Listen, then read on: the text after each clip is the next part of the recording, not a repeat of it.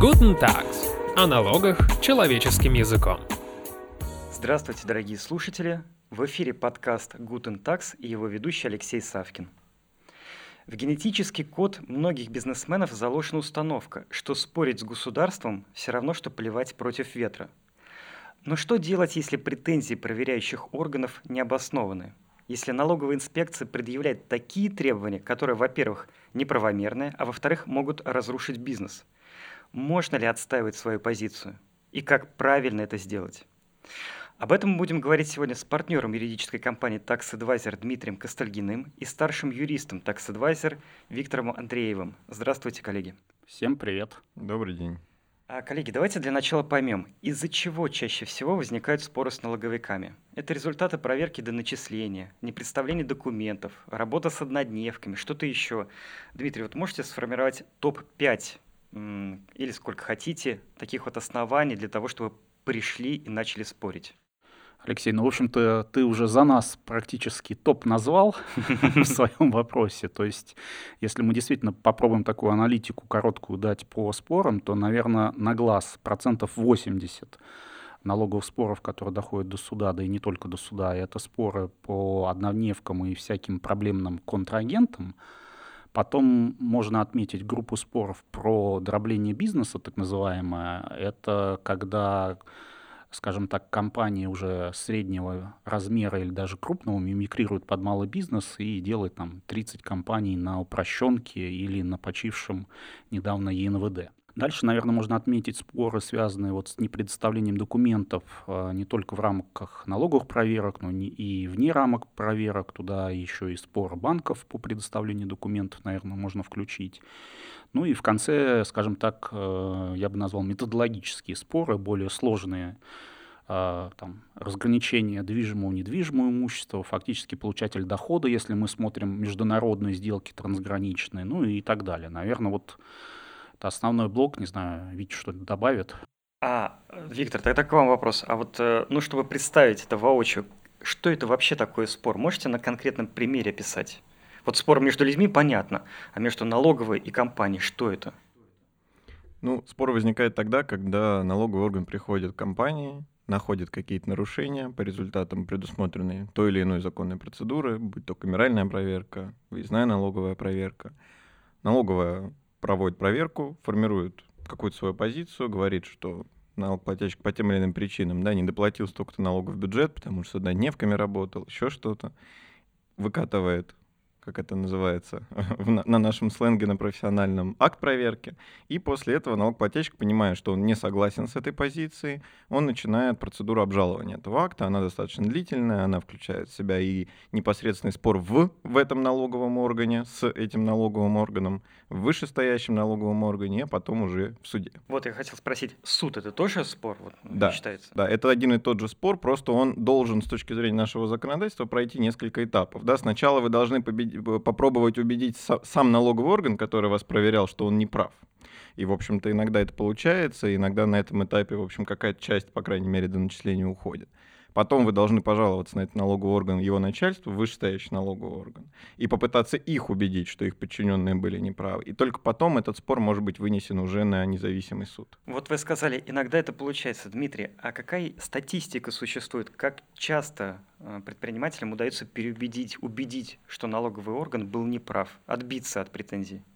Я бы здесь разбил на две части. Вот как Виктор совершенно правильно сказал, у нас есть два этапа. Это так называемое досудебное обжалование. Да, вот до суда мы спорим э, с одним либо с несколькими налоговыми органами, да, и судебное обжалование.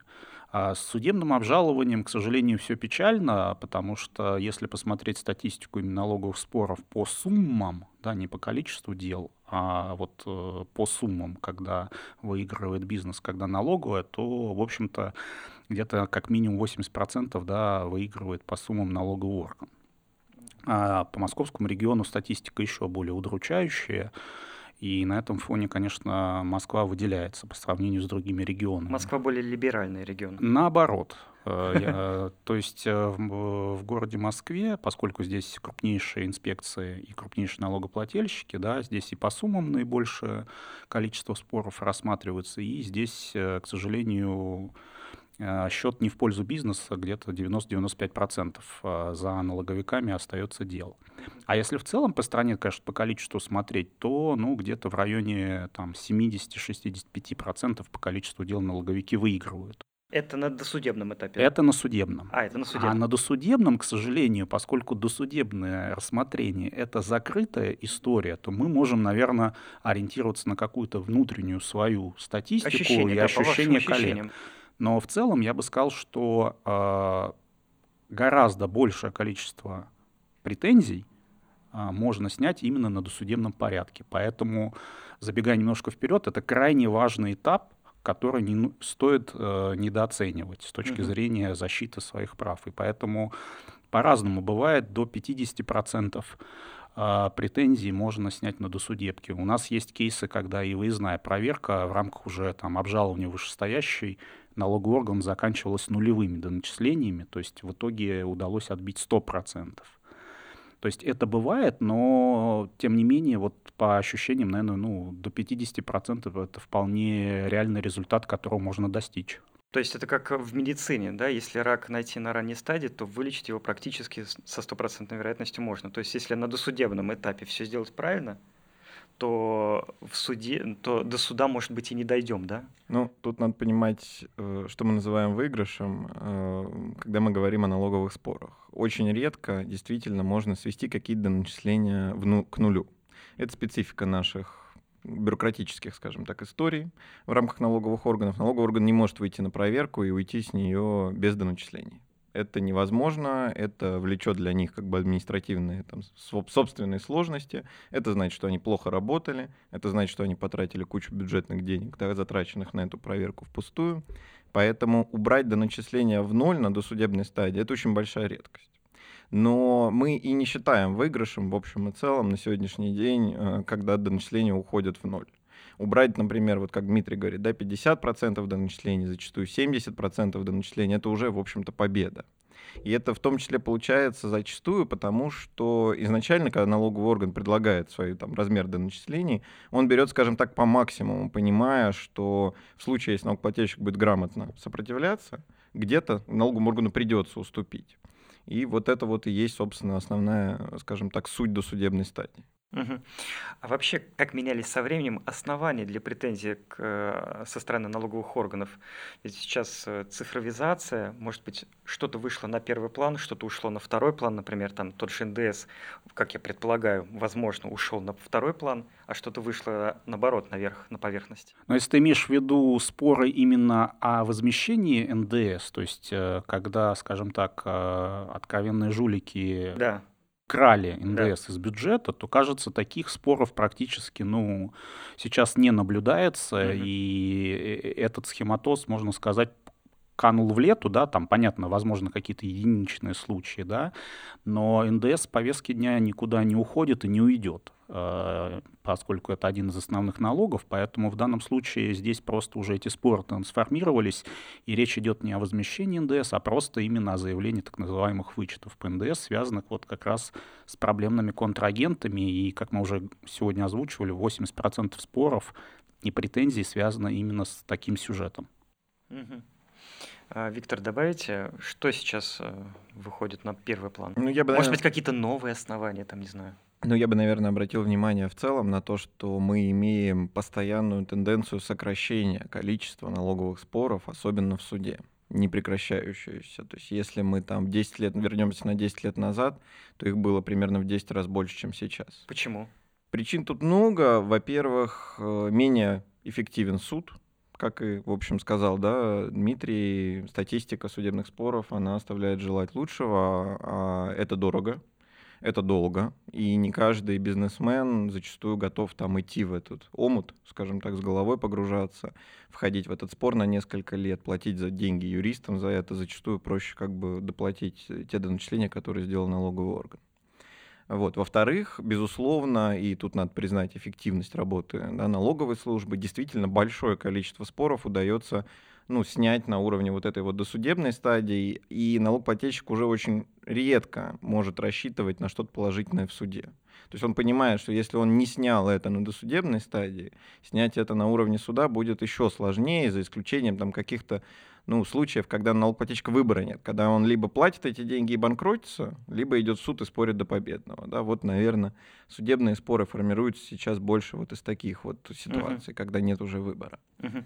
Ну, либо еще я бы вот добавил, э, Виктор совершенно правильно говорит, что концепция ФНС говорит о том, что мы доводим до суда только те дела, в которых мы мега уверены, но, тем не менее, везде люди работают, и в том числе бывает и на текущий момент, когда просачиваются курьезные дела, когда вот, ну, откровенно неправ налоговый орган, да, то есть он, например, э, доначисляет доход там, где дохода в целом не было, да, вот у нас сейчас аналогичный спор будет Верховный суд рассматривать, да, то есть банальное дело дошло до уровня Верховного суда. Когда я вложил в компанию 100 рублей, забрал оттуда 50, и мне говорят, у тебя 50 рублей дохода. Ну, да, это такое бывает, но не так часто, но это тоже отдельная категория.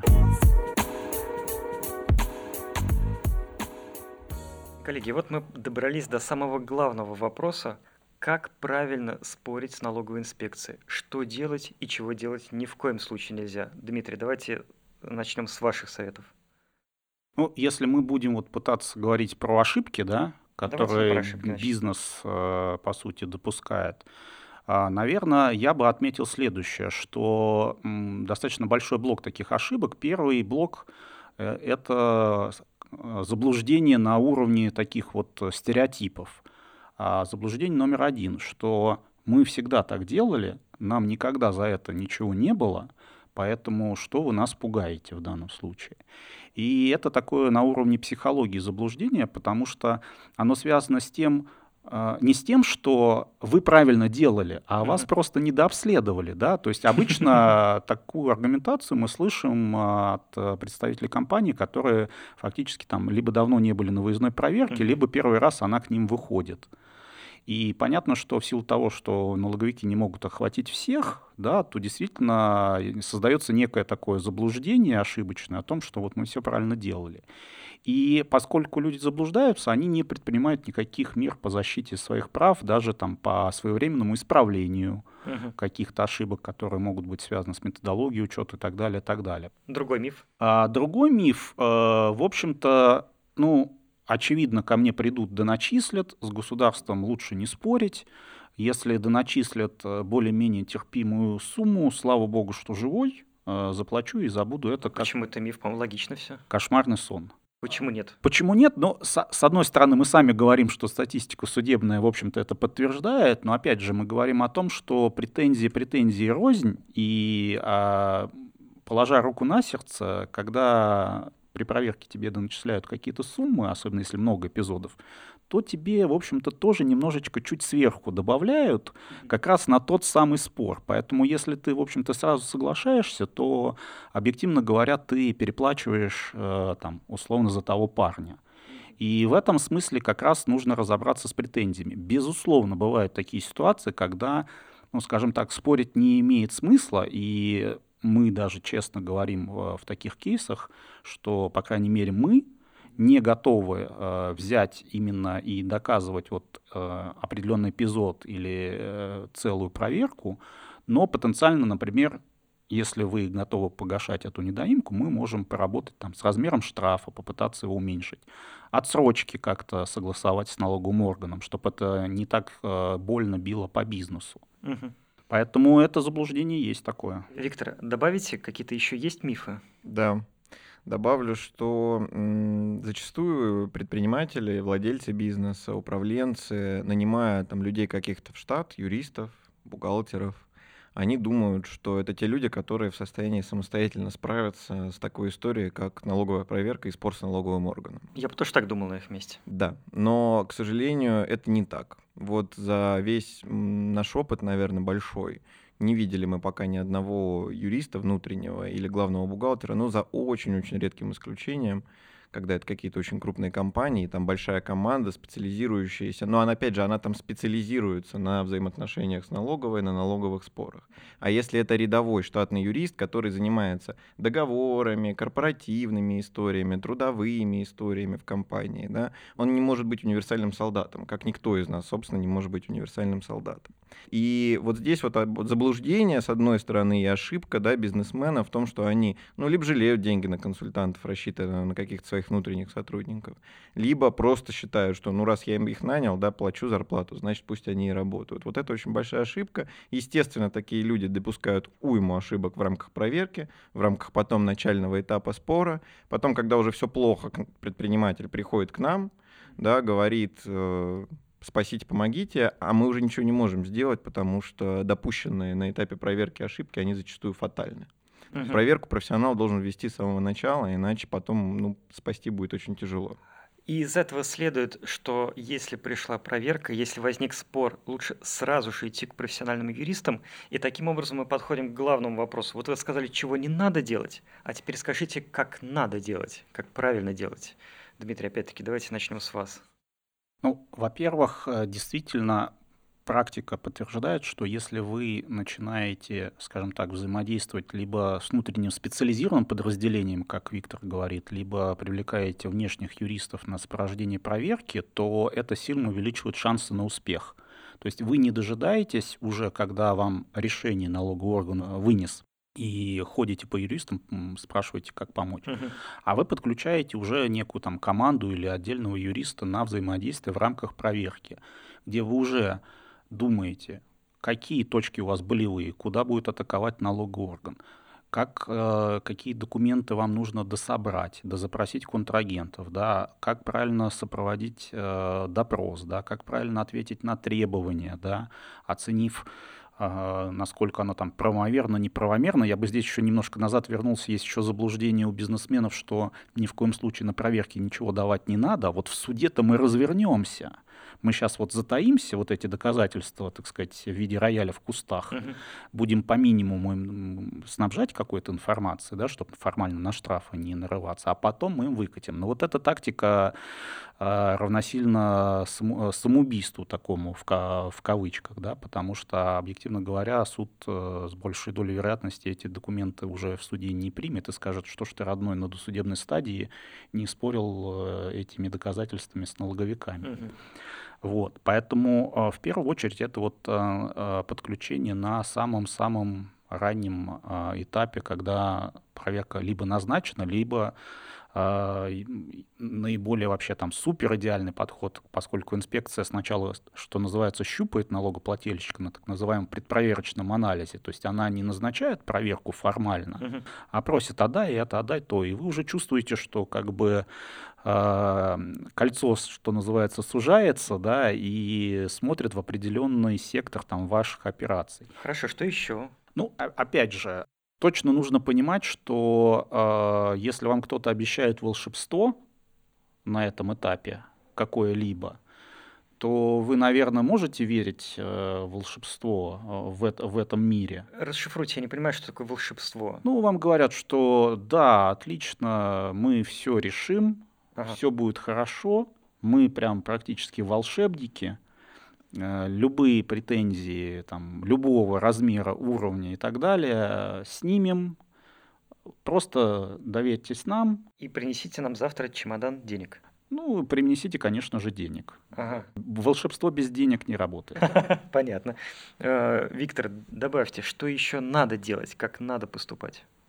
Дмитрий э, сказал не верить волшебникам, это второе. И первое — верить профессионалам. Ну, я бы сказал просто, что надо понимать, э, что налоговая проверка — это процедура серьезная. Действительно, есть некое халатное отношение к этой процедуре зачастую, особенно у тех, у кого нет соответствующего опыта. Вот. А, и люди не понимают зачастую, что налоговая проверка очень часто заканчивается и банкротством организации, и потом банкротством собственников этой организации, да, бизнеса и его собственников. И это не та процедура, которой можно так это на авось. А есть свежий пример, когда вот закончилось очень плохо все, а начиналось неплохо? Ну и этих примеров много. Они сейчас там по, по всей судебной практике, когда заканчивается налоговая проверка, получаются доначисления, компания банкротится, компания, естественно, не гасит огромный долг перед налоговым органом. И налоговые органы обращаются за взысканием этих денег уже собственников компании либо с управленцев которые эту компанию управляют. Эти люди тоже, естественно, как физические лица, да, у них таких денег нет, они эти долги закрыть не могут, дальше у них выбор, они либо уезжают из страны, либо здесь, соответственно, банкротятся, теряют все свое имущество и дальше как-то, ну вот, живут в новом мире для себя.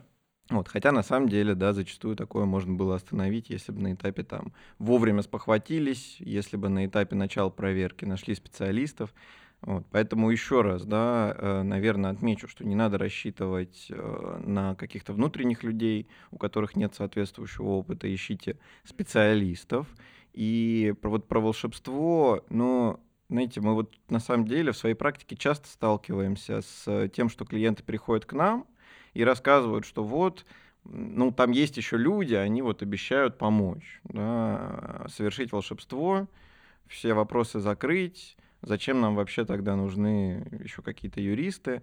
И ни разу как-то не видели мы нужного эффекта. Настоящего волшебства. Настоящего волшебства увидеть так и не удалось ни разу. Несмотря на то, что обещают там постоянно на разных стадиях, и на стадиях проверки, и на стадии судов, вот ни разу не удавалось действительно увидеть волшебства. Поэтому, как правило, это либо мошенники откровенные, либо ну, люди, которые не очень добросовестно себя ведут. Ну и тогда э, тоже очень важный вопрос, а как выбрать грамотного юриста, который не мошенник и сможет действительно защитить? Есть какие-то критерии? Ну, безусловно, каких-то универсальных критериев нету, наверное, и нету какого-то одного э, волшебного критерия, по которому можно было бы вы, выбрать человека, там, юриста, адвоката, которому вы доверите сопровождение такого чувствительного вопроса, да, как налогообязательства и, по сути, судьбу своего бизнеса в определенной степени.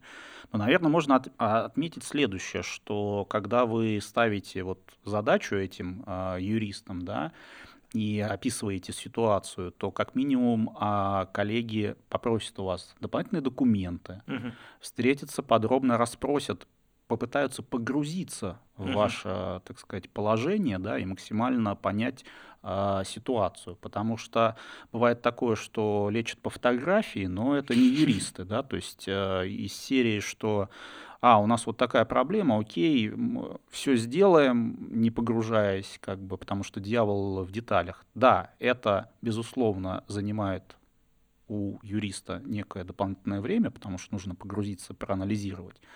Но, тем не менее, это хороший признак того, что люди не размахивают шашками и не говорят, что «О, все точно мы знаем» и так далее, и так далее. Да, по каким-то, может быть, э, правовым вопросам, наверное, это можно сказать, но если мы берем вот э, всякие поставщики, претензии к сомнительным контрагентам или там международные сделки, там дьявол в деталях, и это нужно смотреть.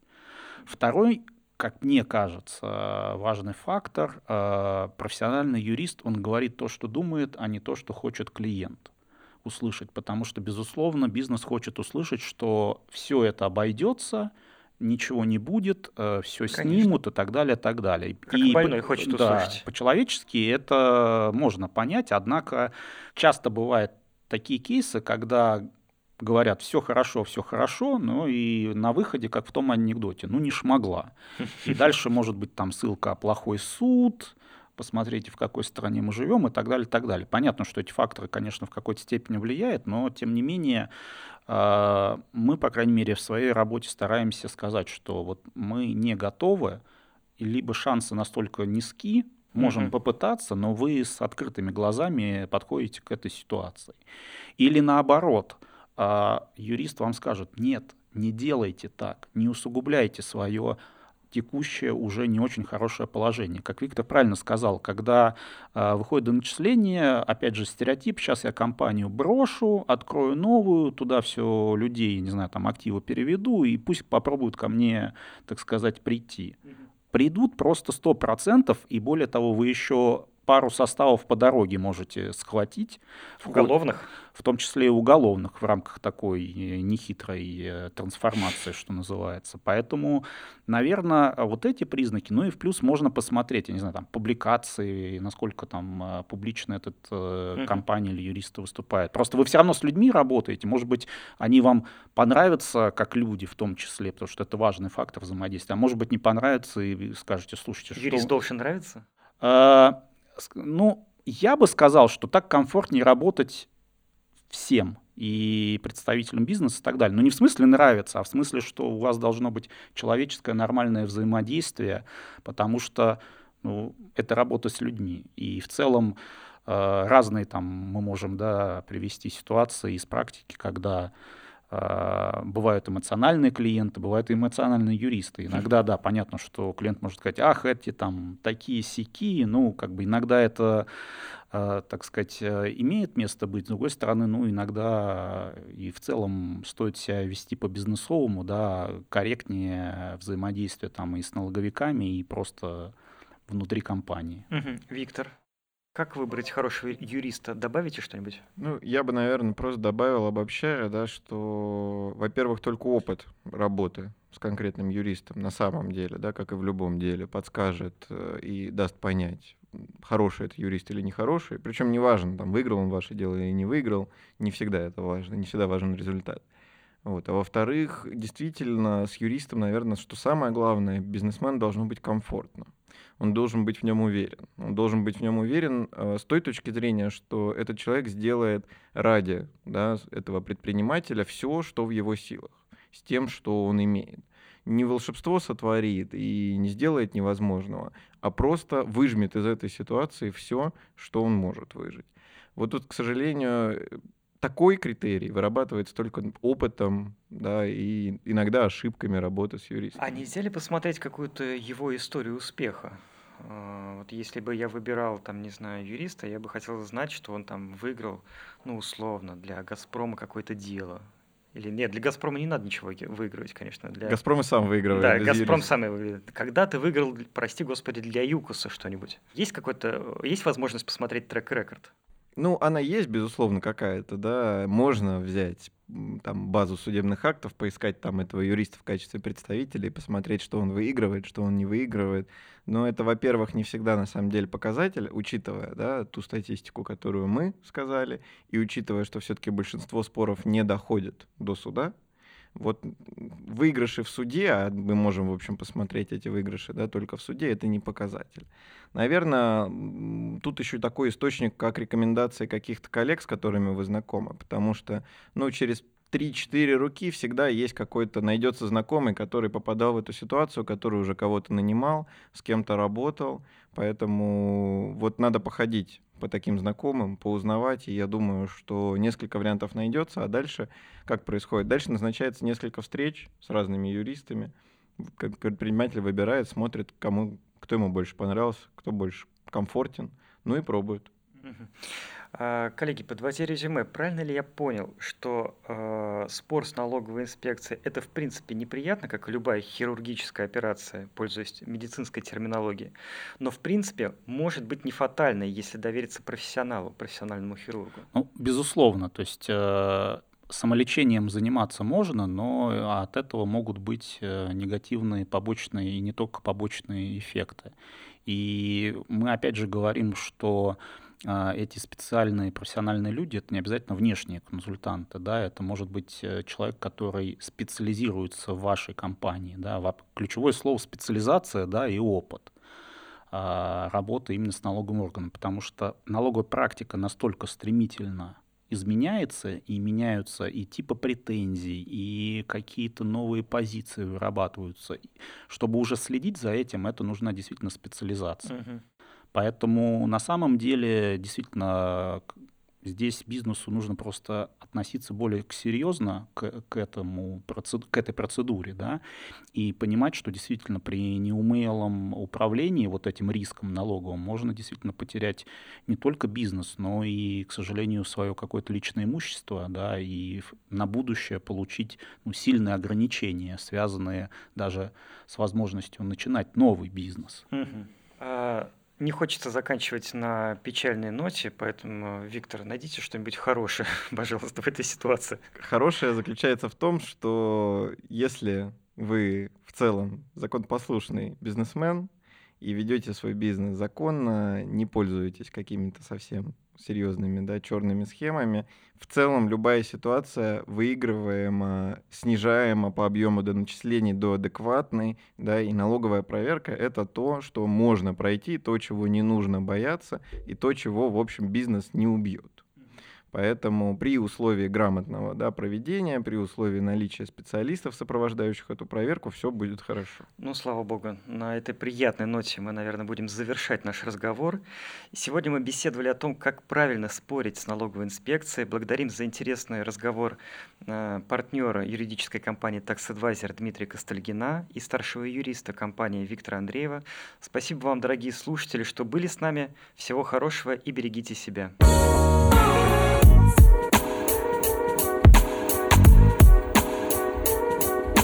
Guten Tags. О налогах человеческим языком.